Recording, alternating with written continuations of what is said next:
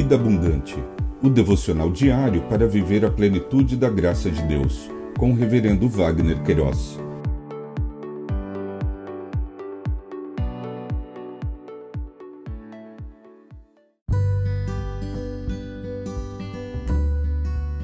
Olá! É um privilégio compartilhar a palavra de Deus. O nosso tema hoje é Moisés e Arão, a quarta praga.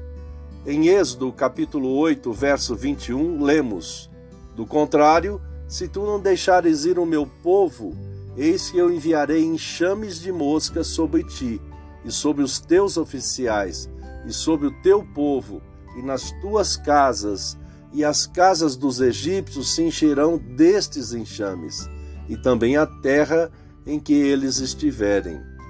O autor do Pentateuco, nesta porção de texto, registrou esse episódio na história do povo hebreu, quando Deus, através de Moisés e Arão, enviou a praga das moscas ao Egito.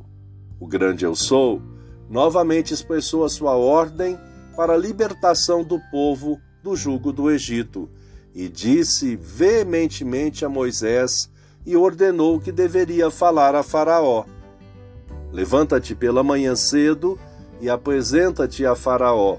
Eis que ele sairá às águas, e dize-lhe: Assim diz o Senhor: Deixa ir o meu povo para que me sirva. O diferencial desta quarta praga foi que somente os egípcios sofreram com ela a terra de Gozen, onde habitava o povo hebreu, nada sofreu, nenhuma mosca foi até eles. Isso evidenciou o poder e a soberania do grande Eu Sou.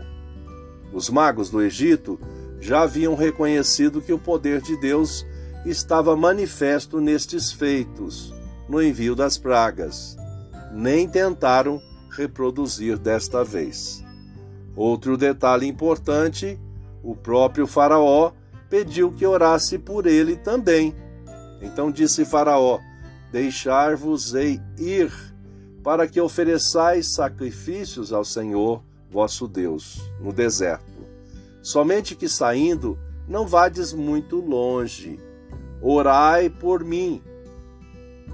Em mentes, ainda não liberou o povo para sair.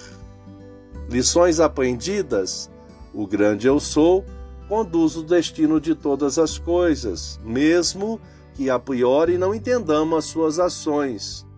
Todas são perfeitas e abençoadoras.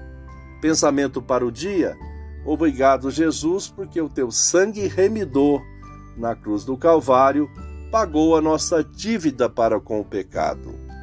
Deus te abençoe.